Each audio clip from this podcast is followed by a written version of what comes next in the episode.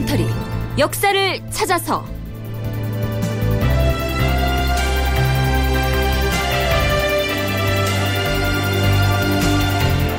제 557편 훈구 대신을 향한 대간의 탄핵 공세.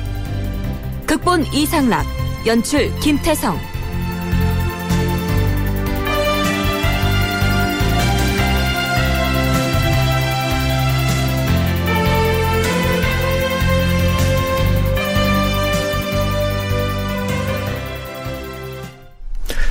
청취자 여러분 안녕하십니까 역사를 찾아서의 김석환입니다 서기 1476년 성종은 7년여에 걸친 대비의 수렴 청정으로부터 벗어나 직접 정사를 살피는 친정을 실시하게 됩니다. 이어서 원상제마저 폐지됨으로써 모름지기 성종은 독자적으로 정무를 결정하게 되는데요.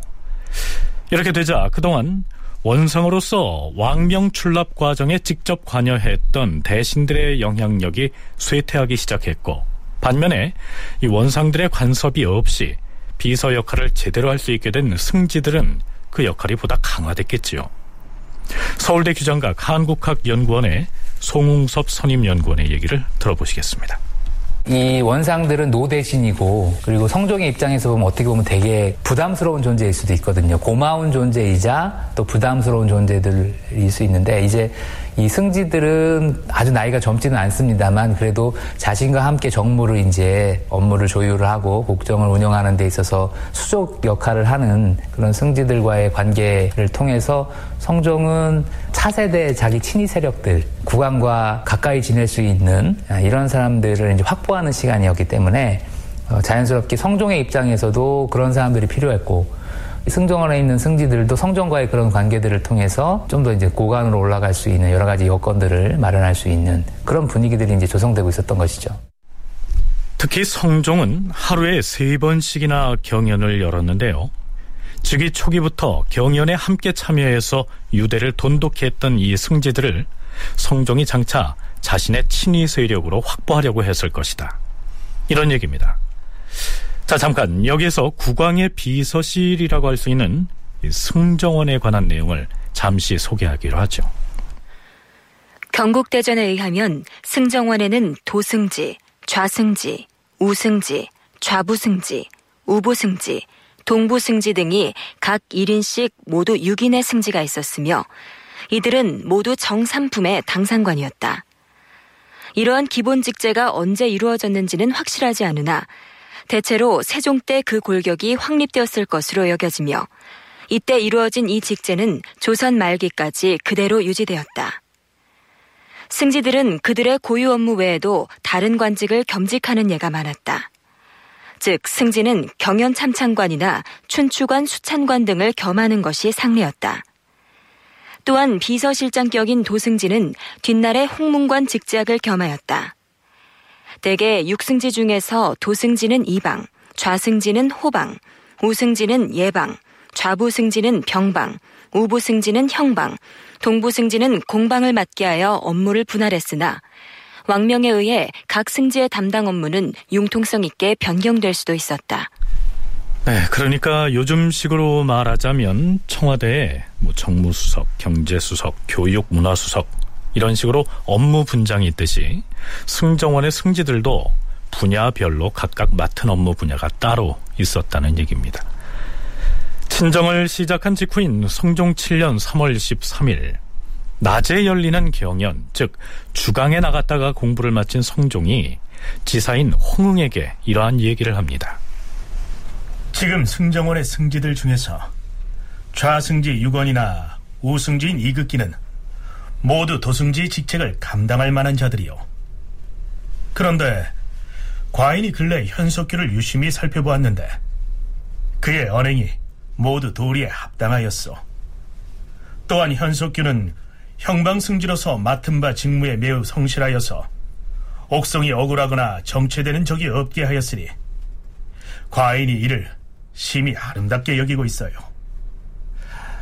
그래서 현석규의 벼슬을 도승지로 건너뛰어 제수하려고 하는데 옛날에도 승지에서 도승지로 바로 건너뛰어서 승진시킨 예가 있었어. 예, 주상 전하. 세종조의 안중선과 세조조의 노사신이 모두 그 능력이 현능하다고 하여 승지에서 건너뛰어 도승지에 바로 임명되었사옵니다. 아, 그래요. 경연을 마친 성종은 곧바로 인사를 단행합니다. 그 인사의 내용은 이렇습니다. 이덕량을 가정대부 전의군으로, 유지를 가정대부 문양군 겸 경상도 관찰사로, 현석규를 통정대부 승정원 도승지로, 임사홍을 통정대부 좌부승지로, 한한을 통정대부 우부승지로, 손순효를 통정대부 동부승지로 임명하였다. 자, 여기에서 현석규가 비서실장격인 도승지에 임명됐다는 사실과 함께 임사홍이 좌부승지에 임명됐다는 사실을 일단은 기억해 둘 필요가 있습니다.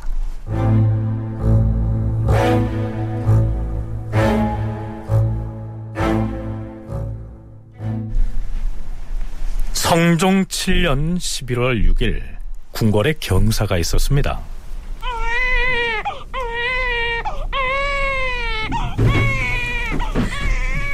증전 마마께 없어 원자를 생산하셨사옵니다.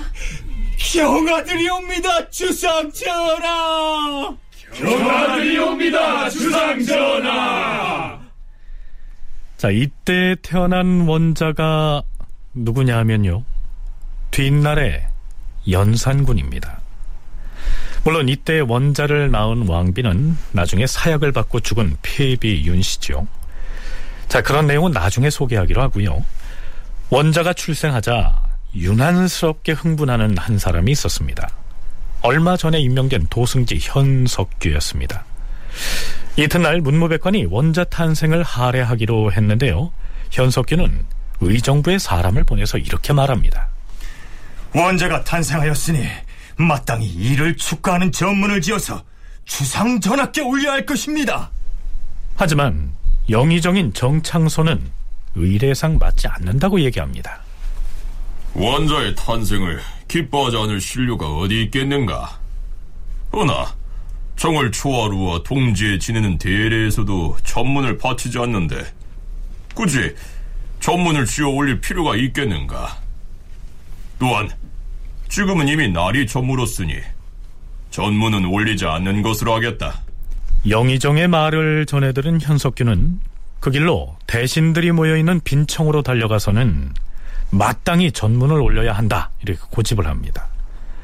그래서 결국에는 전문을 지어서 올리게 되지요. 그런데 현석규가 도승지로서 유난스레 국왕에게 아부하는 모습을 보이자 다른 승지들이 이 곱깝게 봤던 모양입니다. 규장각 송웅섭 연구원과 경희대 한춘순 교수의 얘기를 차례로 들어보시겠습니다.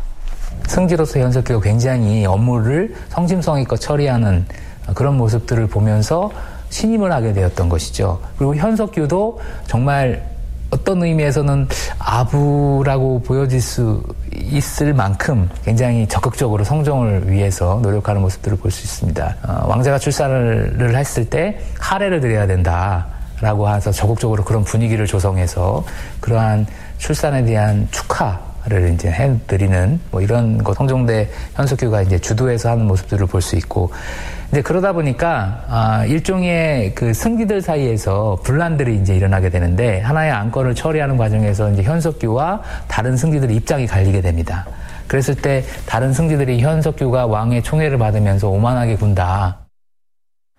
원래 현석규는 승지였는데 형방 승지의 그 직무를 잘 처리했어요. 근데 이제 승지들도 여섯 명의 승지 가운데 이방 인사를 관리하는 이방 승지가 그 도승지지 않습니까? 네. 그런데 이를 형방이 얼마나 이 소송 관계면 이런 게 얼마나 복잡합니까? 현석규가 그걸 굉장히 잘 처리했어요. 그래서 형방을 담당했는데 도승지로 초탁이 됩니다. 이거는 다 순서가 있지 않습니까? 승지도 형방 승지를 겸한 채 장기간 도승지직을 현석규가 수행을 해요. 뭐 영향력이 자연스럽게 확대가 되죠. 네. 확대가 됐는데 김언신이 현석규를 탄핵하고 소인으로 지목한 사건이 발생을 합니다. 한춘순 교수가 얘기한 그 소인 논쟁은 경연장에서 발생하게 됩니다. 사헌부 지평 김원신이 경연에서 성종에게 이렇게 말합니다. 전하께 도승지 현석규에 관하여 드릴 말씀이 있어옵니다. 도승지에 대해서 어디 말해보라. 주상 전하께서 즉위하신 이래 대간에서 가난한 말씀을 물 흐르듯 잘 받아들이시니 온 나라의 신민이 모두 태평의 기약을 우러러 팔았사옵니다. 하오나 오직 현석규의 일에 대해선 전하께서 들어주지 않으시니 실망을 금치 못하겠사옵니다. 옛말에 여러 신하가 조정에서 화합한 연후에라야 백성이 민간에서 평화롭다고 하였사옵니다. 현석규는 도성지로서 동료에게 분노하여 눈을 부라리고 팔뚝을 휘어졌는 등 크게 흥분한 적이 있사옵니다. 이것은 이른바 조정 신료들과 화합하는 모습이 결코 아니옵니다. 네, 여기에서는 다 소개할 수는 없지만 이 자리에서 김원신은 그동안 현석규가 일 처리를 얼마나 잘못했는지를 여러 사례를 들어가면서 조목조목 비난하고 있습니다. 그리고 나서는 이렇게 말합니다. 전하, 현석규는 오랫동안 대간으로부터 논박을 받아왔사옵니다. 하운데 전하께선 오히려 차설을 뛰어넘는 승진 인사로 관직을 올려주셨사오니 이것은 반드시 전하께서 대간의 말에 분노하여 그리하셨을 것이라 사료되옵니다. 신이 생각건데 현석규는 음험한 것이 한두 가지가 아니옵니다. 현석규는 전에 사관원에서 논박을 당했을 때 스스로를 반성은 하지 않고 눈물을 흘려가며 그 말의 출처를 캐물음으로써 대간의 입을 다물게 하였사오니 이것 또한 그의 잘못이옵니다. 다른 승지들이 모두 용렬한 사람들이 아닌데 현석규가 그들과 화협하지 못하는 것을 보아도 그가 음험한 것임을 알 수 있사옵니다. 하... 그대가 비록 그렇게 말을 하지만은 현석규가 동료들에게 팔뚝을 휘저었다느니 하는 것은 모두 간간들이 만들어낸 말이다. 또한 현석규가 김주는 강간한 것이 아니다라고 말한 것은 물론 사적인 정에 이끌려 그를 두둔한 혐의가 있긴 하나 김주가 도망가면 내버려 두고 나타나면 추징하는 것은 법에 있어서 마땅히 그리할 일인데 어찌 현석규가 사실을 엄폐한 처사라고 하는 것인가? 그대는 한사코 현석규가 음험하다고 말하니 그럼 현석규를 소인으로 여기는 것인가? 전하, 사람 됨이 음험하면 그는 간사한 소인이옵니다. 전하께서 그 사람의 간사한 것을 살피지 못하시니 이것을 신은 깊이 근심하는 바이옵니다. 옛 중국의 사례를 보아도 덕종과 신종은 모두 영명한 임금이었사오나 덕종은 녹이라는 신하가 간사하다는 것을 인정하지 아니하였고 신종은 왕안석의 간사함을 알지 못하였던 탓에 마침내 천하의 창생을 그르쳤던 것이옵니다. 현석규의 간사함을 전하께서만 알지 못하시니 이 자체가 바로 현석규가 참으로 간사하다는 까닭이옵니다. 현석규의 진퇴에 국가의 안위가 달려 있어옵니다. 자고로 소인배들은 그 처신하는 것이 군자와 비슷하나 현석규의 소인된 마음은 그가 동료들과 다투는 순간에 호련히 드러났사옵니다. 그러므로 바깥 사람들은 다 아는 일이온데 전하께서만 홀로 알지 못하시니 신은 이것이 무척 두렵사옵니다. 그대가 현석규를 소인이라고 하는 것인가? 예, 전하. 그는 참으로 소인이옵니다. 그가 소인인 것을 어떻게 아는가? 맹자는 사람의 눈동자를 보면 그 사람됨을 어찌 숨길 수 있겠는가라고 하였는데 현석규의 용모를 보면 음험한 것임을 알 수 있어옵니다. 사람을 용모로 취할 수 있다고 말하는 것인가? 옛날 고려의 주열이라는 자는 얼굴 모습은 취하기가 꼭 귀신 같았으나 마음은 맑기가 물 같았으니 얼굴을 보고 마음을 아는 것은 성인도 어려운 일인데 하물며 김원신 그대가 다 안다는 말인가? 용모로도 좋게 감춰진 심수를 알 수가 있어옵니다. 그대가 현석규는 소인이고 과인이 현석규에게 농락당하였다 이렇게 생각한다면 왜 일찍 그것을 말하지 않았는가? 신이 그전에는 언관이 아니어서 감히 말하지 못하였사옵니다. 그러나 현석규가 소인인 것을 좌우의 신하들은 다 알고 있사옵니다. 자, 물론 현석규가 성종의 총애를 받고 있었고 현석규는 그것을 이용해서 오만한 모습을 보인 측면이 있다곤 해도 이 김원신의 현석규에 대한 비난은 다소 인신공격적이고 또 막무가내로 들리지 않습니까? 드디어 김원신과 이른바 소인 논쟁을 벌이던 성종이 좌우의 대신을 돌아보면서 묻습니다. 김원신의 말을 들어보니 현석규가 소인배라는데 여기 있는 정승들은 현석규가 소인인 것을 일찍이 알면서도 과인에게 말하지 아니하였으니 이것도 또한 허물이라 할 수 있을 것이오. 전하, 김원 씨는 현석규가 벼슬을 받은 것이 너무 높기 때문에 그렇게 말하는 것이옵니다. 현석규가 소인이란 것을 신은 알지 못하옵니다. 그는 소인이 아니옵니다. 여기 있는 대신들이 모두 현석규를 소인이라고 하지 않으니 그렇다면 김원신 그대가 먼저 스스로 임금을 속인 것이다. 정승들을 비롯하여 이조와 병조에 두루 물어서 만일 김원신 그대의 말이 실상이 없는 거짓이라면 그대는 임금을 속인 죄를 받아야 할 것이다. 실상이 그렇게 밝혀지면 신은 마땅히 극형을 받겠사옵니다.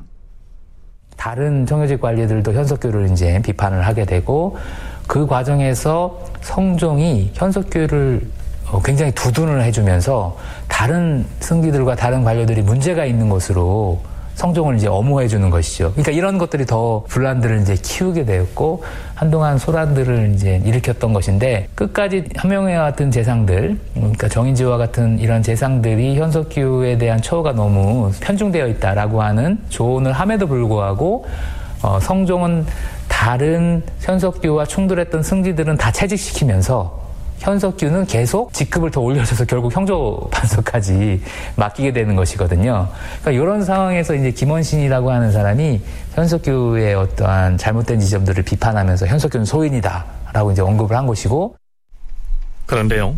이 현석규라는 인물을 두고 성종과 한바탕 소인 논쟁을 벌인 김원신이라고 하는 사람은 사헌부 지평입니다. 사헌부 내에서도 하급 관리인 정오품에 지나지 않죠. 그럼에도 임금에게 이처럼 당차게 자신의 주장을 고집하는 것을 보면 이 시기 대간의 활발한 발언권이 보장되고 있었다는 것을 아주 상징적으로 보여주는 사건이라고 하겠습니다.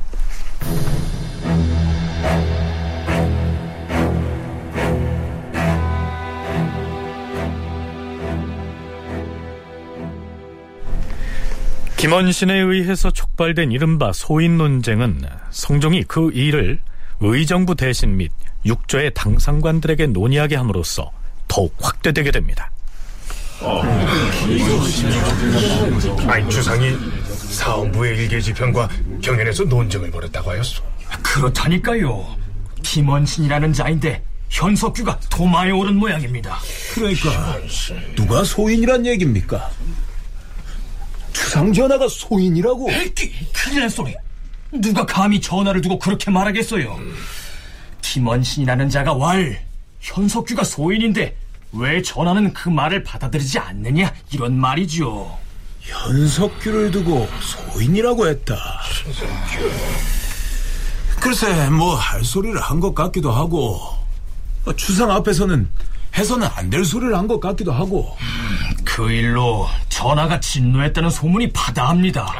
아, 더구나 김원신이라는 자가 현석규를 중국의 노기와 왕안석이 견주면서 임금한테 소인 논쟁을 도발한 모양이. 참, 그 아주 당돌한 자일세. 그, 아유. 주상전하 납시오. 다들 좌정하세요. 경들도 들어서 알고 있을 터이요. 지평 김원신이 현석규를 옛 중국의 노기와 왕안석에게 견주면서 억조 창생을 망칠 소인이라 하였는데 과연 이 말이 옳은 것이요 그른 것이요 임금이 그렇게 하문하자 하동부원군 정인지, 좌의정 심회, 우의정 윤자운, 광산부원군 김국광, 이조판서 강희맹, 이조참의 최현정 등이 대답하였다. 신등은 평상시에 현석규와 이 일을 같이 하지 않았기 때문에 그러한 것을 잘 알지 못하옵니다. 김원신이 현석규를 가리켜 소인이라 하였으니 이것은 먼저 스스로 임금을 속이는 것이요. 만일 현석규가 참으로 옛 중국의 노기와 왕안석과 같다면 그 두 사람은 모두 그 나라를 그리친 신하들이니 지금 현석규의 진태가 국가의 안위와 관계된다 할 것이요. 경등은 일찍이 현석규가 소인인 것을 알고도 말하지 않은 것이요. 과인이 만일 알지 못하고 소인을 썼다면 과인은 노기와 왕안석을 썼다가 나라를 망친 덕종과 신종의 잘못을 말할 처지가 못 되는 것이요. 경등은 대간의 간언을 꺼리지도 말고 현석규를 비호하지도 말고 모두 다 말하시오. 실제로 현석규가 소인이고 또한 그가 비록 화를 일으킬 마음을 가지고 있다 하더라도 임금이 어질고 밝은 지혜를 갖고만 있다면 그는 방자히 하지 못할 것이옵니다. 현석규가 소인인지 아닌지의 여부를 신등은 실로 알지 못하옵니다.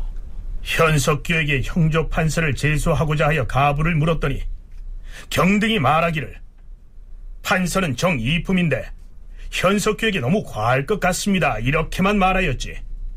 그가 소인인 것은 말하지 않았습니다. 만일 현석규가 참으로 노기나 왕안석과 같다면 경등이 어째서 그때 말하지 않았다는 말이오? 신등이 만일 현석규가 참으로 소인인 것을 알았다면 마땅히 그때 논박하였을 것이옵니다. 자, 흥미로운 것은 정인지 등 훈구 대신들이 자신들은 현석규를 겪어보지 않아서 소인인지의 여부를 잘 모르겠다고 얘기할 뿐이지 적극적으로 현석규의 편을 드는 사람이 없다는 사실입니다. 물론 인간적으로 사회성에 문제가 있었는지는 모르지만 성종이 친정을 하기 전부터 훈구 대신들이 불법적으로 경제적인 이익을 취하는 거에 대해서 계속적으로 현석규가 아랜 적이 있습니다. 그러니까 현석규가 높은 이런 직책에 있기 전에도 이미 그 훈구 대신들과는 척을 지는 등을 지는 그들의 입장에서 보면 이 별로 관직도 높지 않은 인물이 하는 언사가 괘씸하지 않겠습니까? 그러고 있는데 이런 일이 벌어지니까 아무도 현석규에 대해서 동조하는 사람이 없어요, 조정에서는. 그렇지만 성종은 다른 사람들의 의견을 물리치고 자신의 논리로 현석규를 감싸면서 소인 논쟁이 있음에도 불구하고 대사원으로 제수를 하게 됩니다. 성종은 현석규를 철저히 감싸는 한편 소인 논쟁을 불러일으킨 김원신에 대해서는 그대로 넘어가지 않겠다는 의지를 천명하죠. 과인은 김원신을 용서하지 않고 반드시 국문을 할 것이요. 김원신은 할 말이 있으면 다시 말해보라.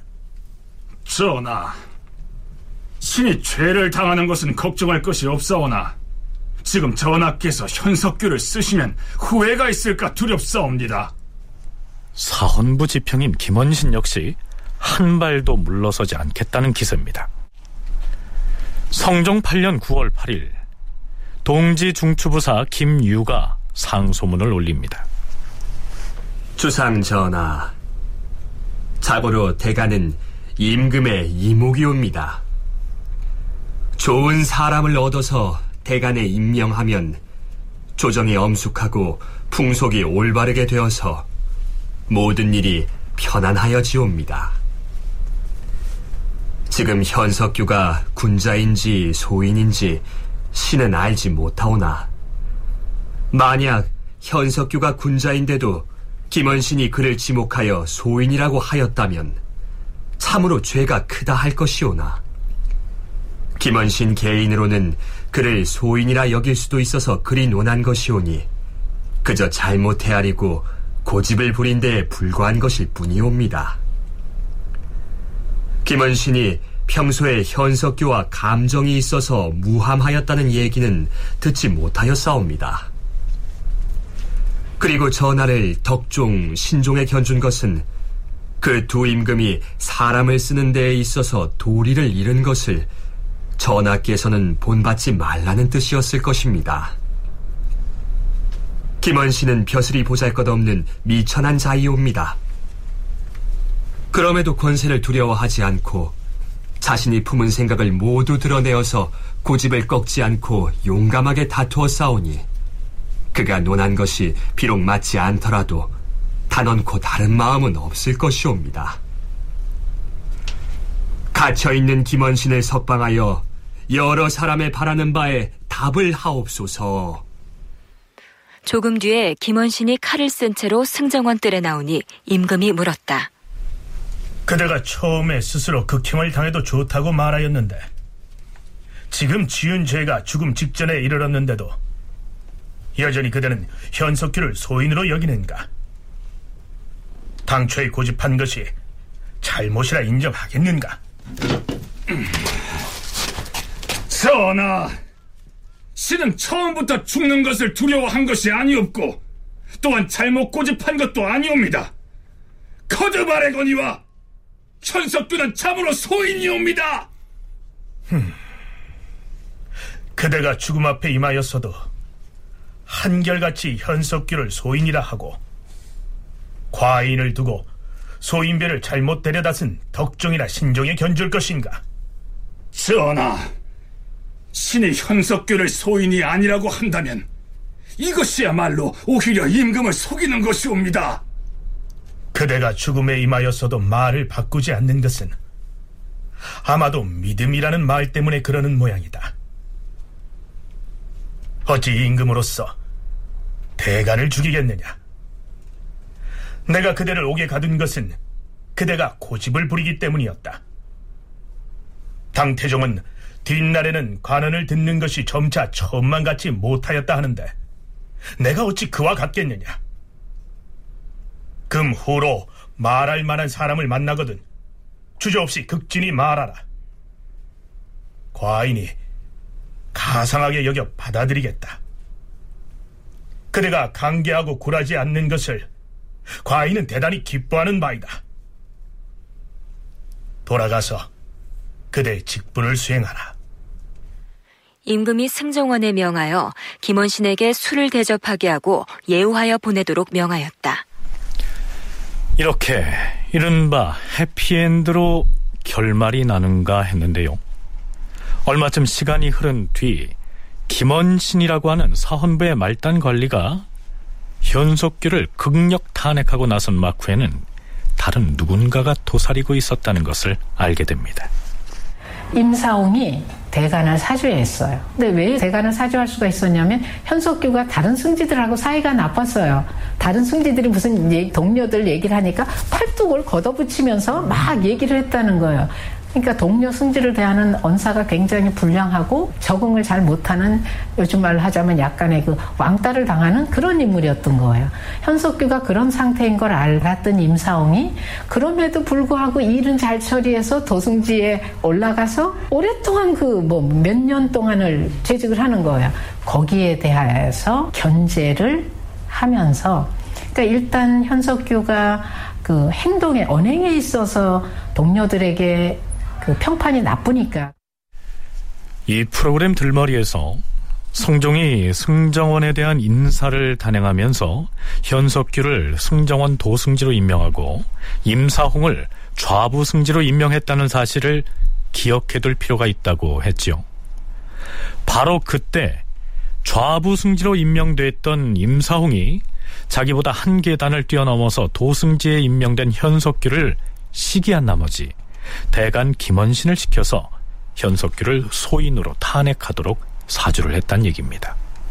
현석규를 소인으로 공격을 했던 김원신이 임사원과 굉장히 가깝게 지내고 있었던 사람이다. 그래서 결국 김원신의 현석규에 대한 공격은 바로 이제 임사홍의 사주를 받은 것이지 않을까라고 하는 의구심들이 이제 표출이 되면서 임사홍이 이 사건으로 인해서 유자관과 함께 유자강, 김원신, 임사홍, 붕당을 조성했다라고 하는 그 혐의를 받게 되었고 이런 것이 결국 임사홍이 조정에서 발을 못 붙이게 되는 굉장히 중요한 계기가 됩니다. 그래서 성종 친정으로부터 한 1, 2년 뒤에 나타나고 있는 양상들이었지만 전체적인 면에서 봤을 때 아, 새로운 성종의 정치적 동방자들이 이제 성장하는 과정에서 불거지고 있었던 모습들이다. 김원신과 임사홍이 결탁했다는 사실이 밝혀지면서 유자광도 함께 타내게 되는데요. 그 복잡한 내용은 다음 시간에 찬찬히 짚어보겠습니다.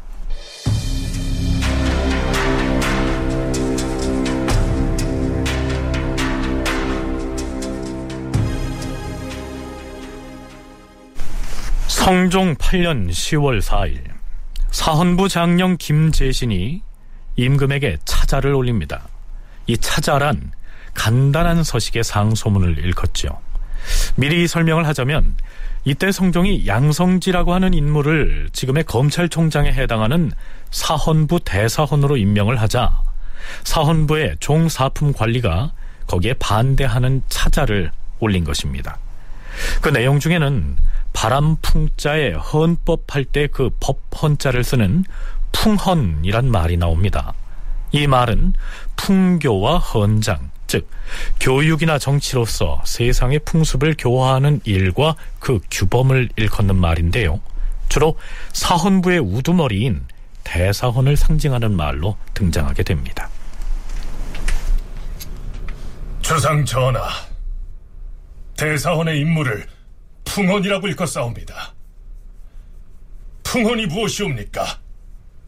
위로는 한 사람의 임금을 받들어 보필하고 아래로는 백관을 규찰함에 있어서 어떤 것이 사악하고 올바른 것인지 어떤 것이 탐악한 것이고 청렴한 것인지를 가리는 일이옵니다. 이러한 관직에 있는 자는 반드시 먼저 자기 몸을 바로잡은 다음에라야 비로소 남을 꾸짖을 수가 있사옵니다. 남을 꾸짖으려거든 자기의 허물이 없어야 하옵니다.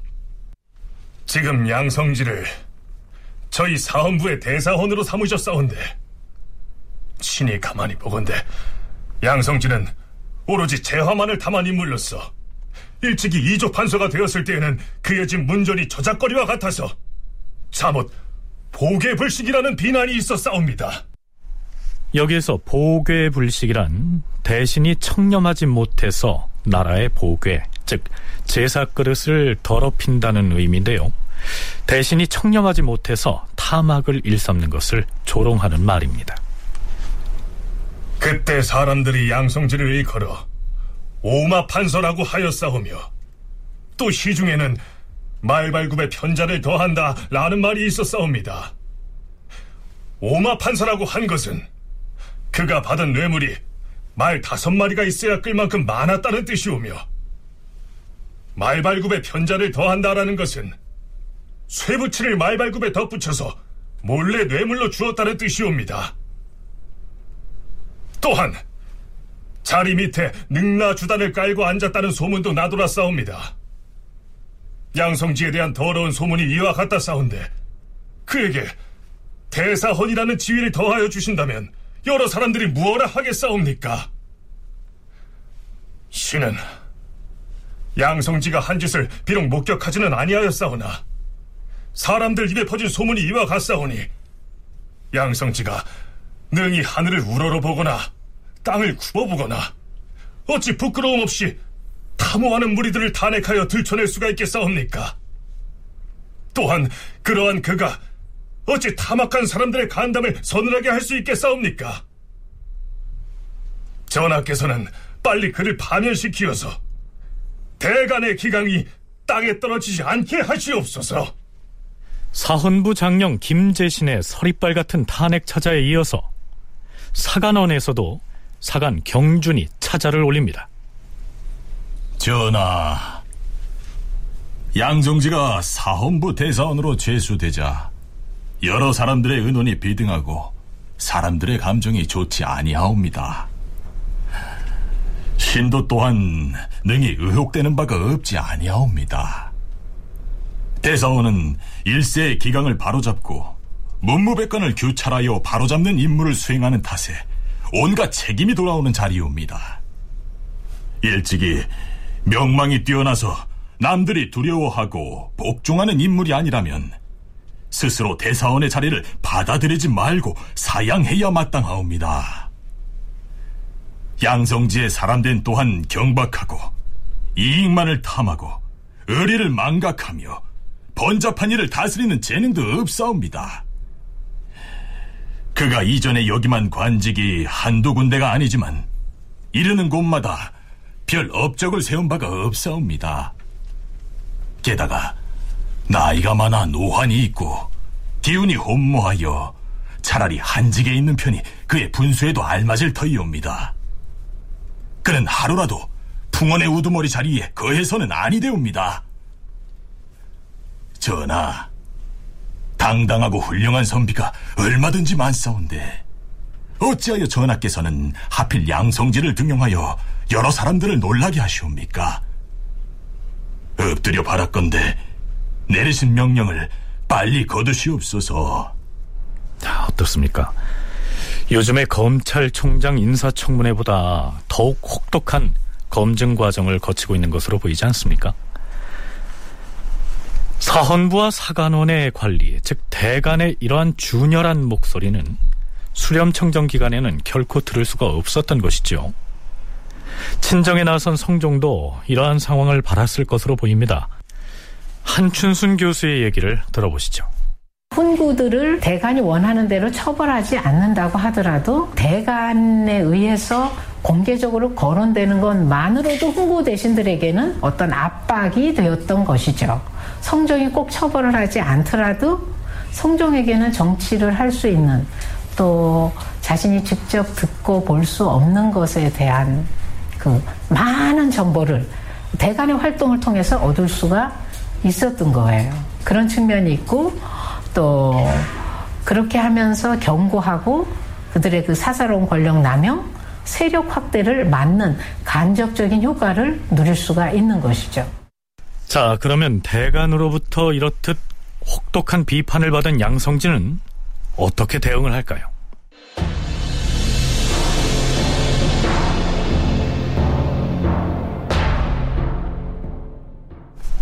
다음 날인 10월 5일 이번엔 대간의 탄핵 대상이었던 양성지가 억울하다면서 차자를 올립니다.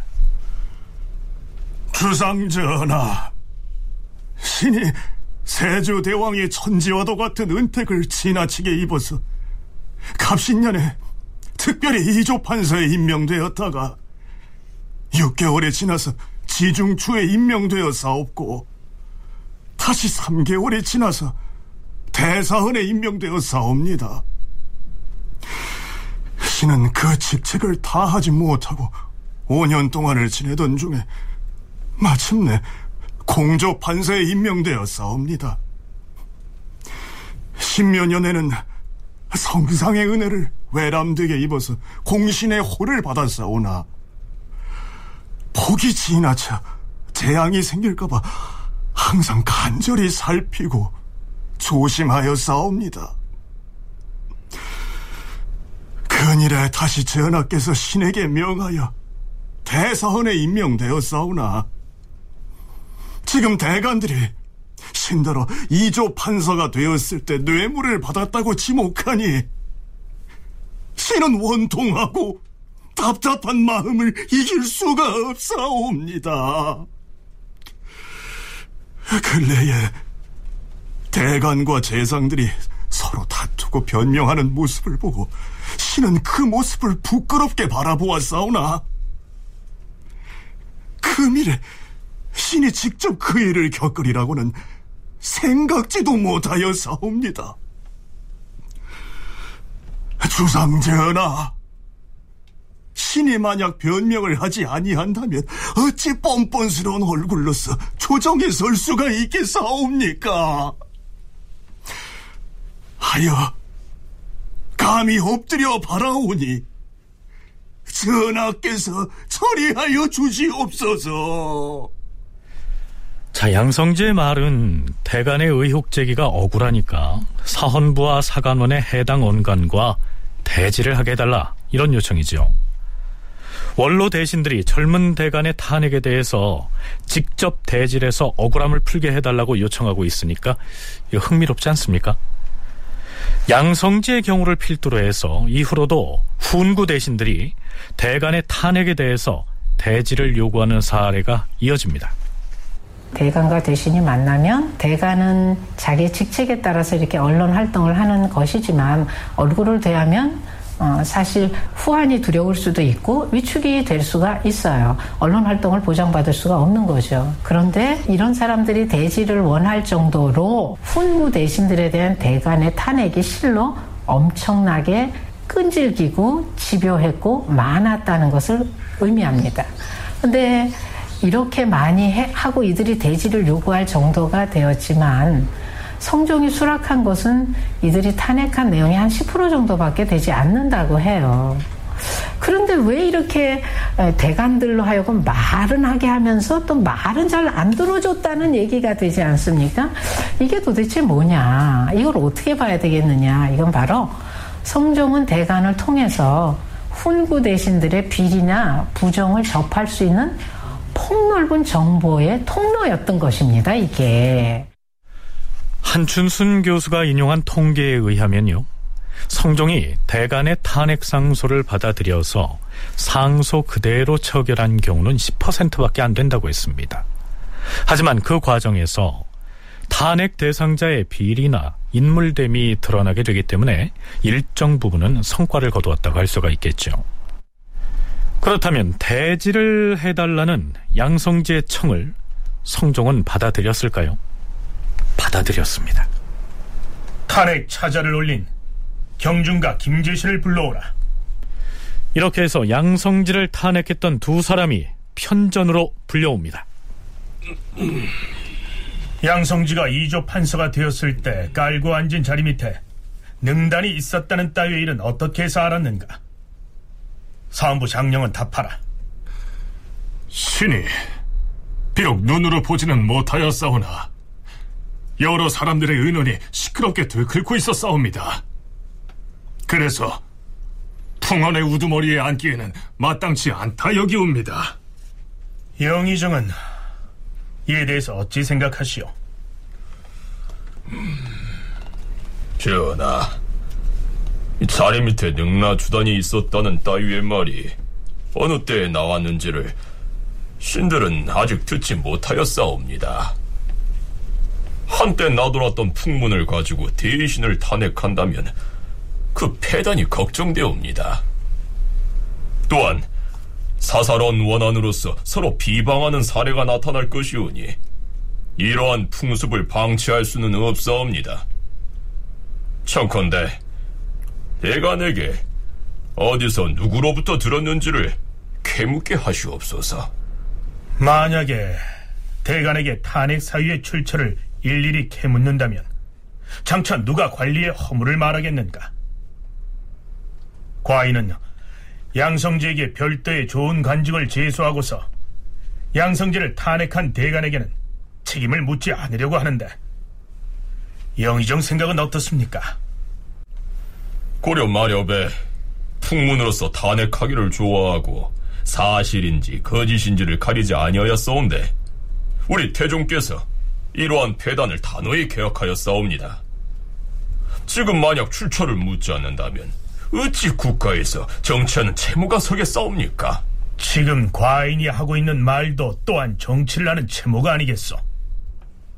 양성지에게 대사원보다 더 좋은 관직을 제수하고 양성지를 탄핵한 대간을 벌하지 않는다면 양성지는 탐호한 관리라는 오명을 면할 것이요 대간의 언로도 또한 막히지 아니할 것이요 전하 가령 양성지가 실상은 탐호한데도 불구하고 그것이 풍문의 일이라 하여 묻어버리고 그의 직임만 교체한다면 그 역시 옳지 아니한데 하물며 양성지는 지금 변명할 기회마저 얻지 못하였사오니 종신토록 그 더러운 이름을 면하지 못하고 자손에게도 누가 미칠 것이옵니다.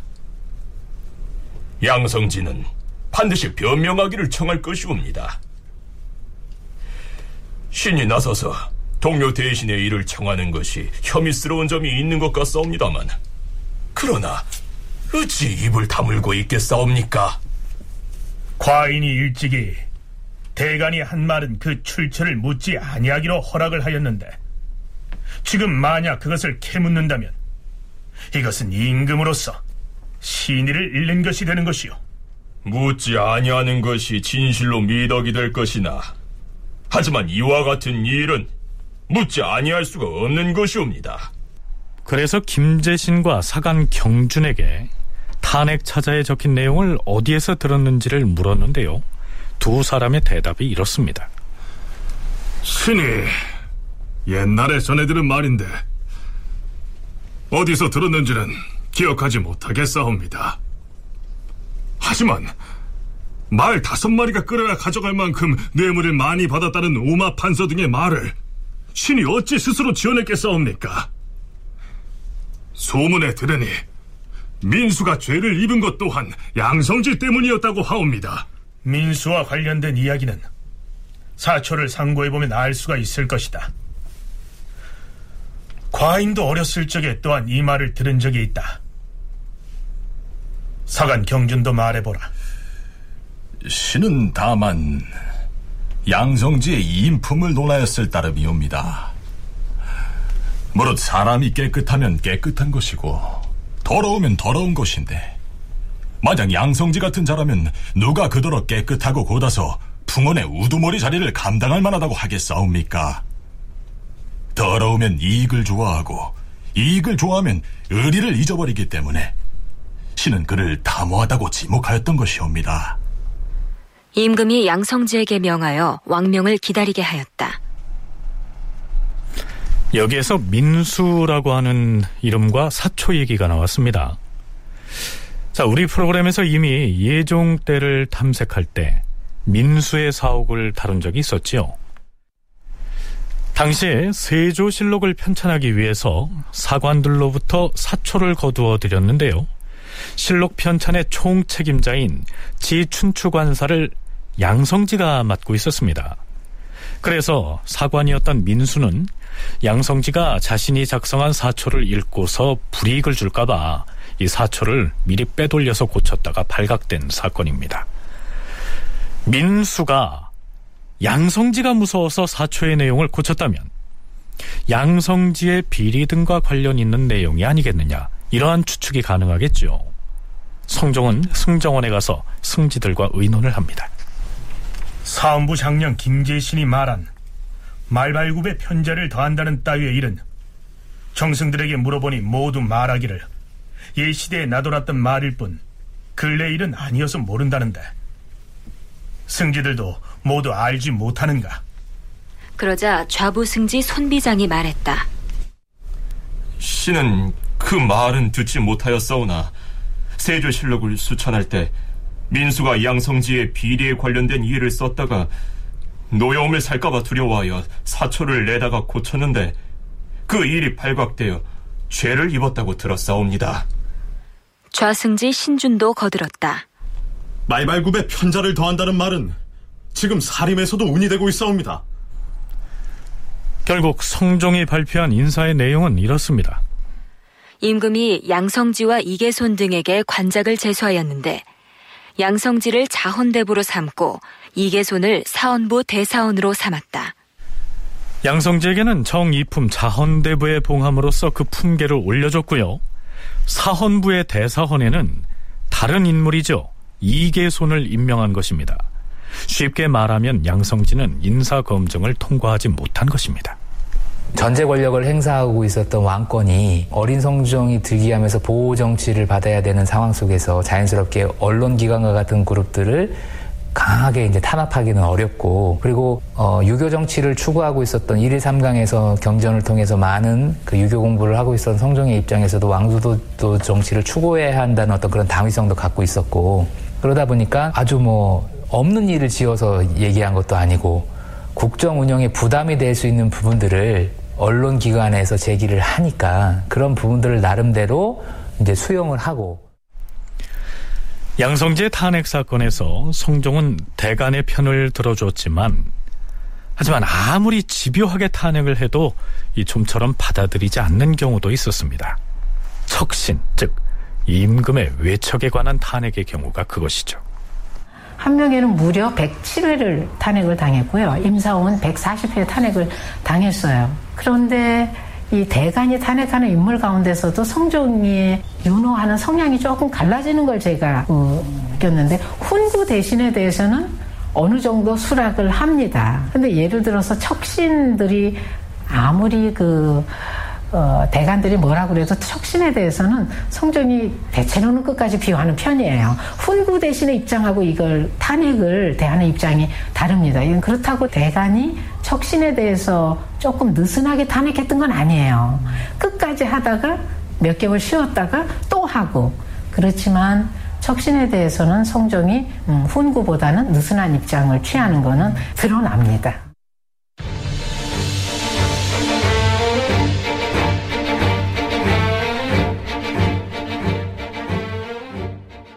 탄핵을 받은 훈구 대신 중에서 또 한 번 탄핵한 대간과의 대지를 요구한 인물이 있었습니다. 원상을 지낸 김국광이었습니다. 성종 9년 6월 2일 임금이 김국광을 의정부 우의정으로 윤필상을 영중추부사로 홍응을 의정부 좌찬성으로 어유소를 의정부 우찬성으로 어세공을 병조판서로 서거정을 한성부 판윤으로 삼았다. 그랬는데 사관원의 대사관 안관후가 그들 중에서 김국광을 지목해서 반대 의견을 내죠. 전하, 김국광이 누구이옵니까? 전일에 탐호하다는 이름을 얻어 대간이 논박한 끝에 재상직을 파지 아니하셨사옵니까? 하운데 다시금 그를 재상의 지위에 있게 할 수는 없사옵니다. 그러자 성종이 한참을 생각하다가 좌우를 둘러보면서 의견을 구합니다. 그러자 동지사 이승원이 대답하지요. 주상 전하, 예전에 김국광이 좌의정이 되었을 때 대간에서 그가 탐호하다고 논박하였고 김국광도 이에 승복하여 사직을 하였사옵니다. 그런 자가 다시 재상의 직에 올라서는 아니 되옵니다. 세조 때에 대간이 김국광의 탐험을 탄핵했사온데 세조는 그가 대신이라 하여 받아들이지 아니하였고 예종 때에도 김국광이 탐호한 일이 있어 대간에서 또 논박하였으나 예종은 다만 겸병조 판서의 직책만을 파하였사옵니다. 김국광은 이후로도 허물을 고치지 아니하고 탐호함이 여전하였사오며 또한 그의 사위가 뇌물죄를 범하고 도망하였사온데 김국광이 아뢰는 말이 전우가 갖지 않았으므로 주상을 기망한 죄가 저촉되어 좌의정을 파직당하였사옵니다. 그런 글을 지금 다시 쓸 수는 없사옵니다. 그 일은 이미 지난 것이니 다시 출어날 일은 아니지만 대간의 논박을 받았으니 그에게 의정의 벼슬은 주지 아니할 것이다. 자, 어떻습니까? 21세기를 사는 지금의 우리에게도 여러 시사점을 던져주는 장면이 아니겠습니까? 다큐멘터리 역사를 찾아서 다음 주 이 시간에 계속하겠습니다.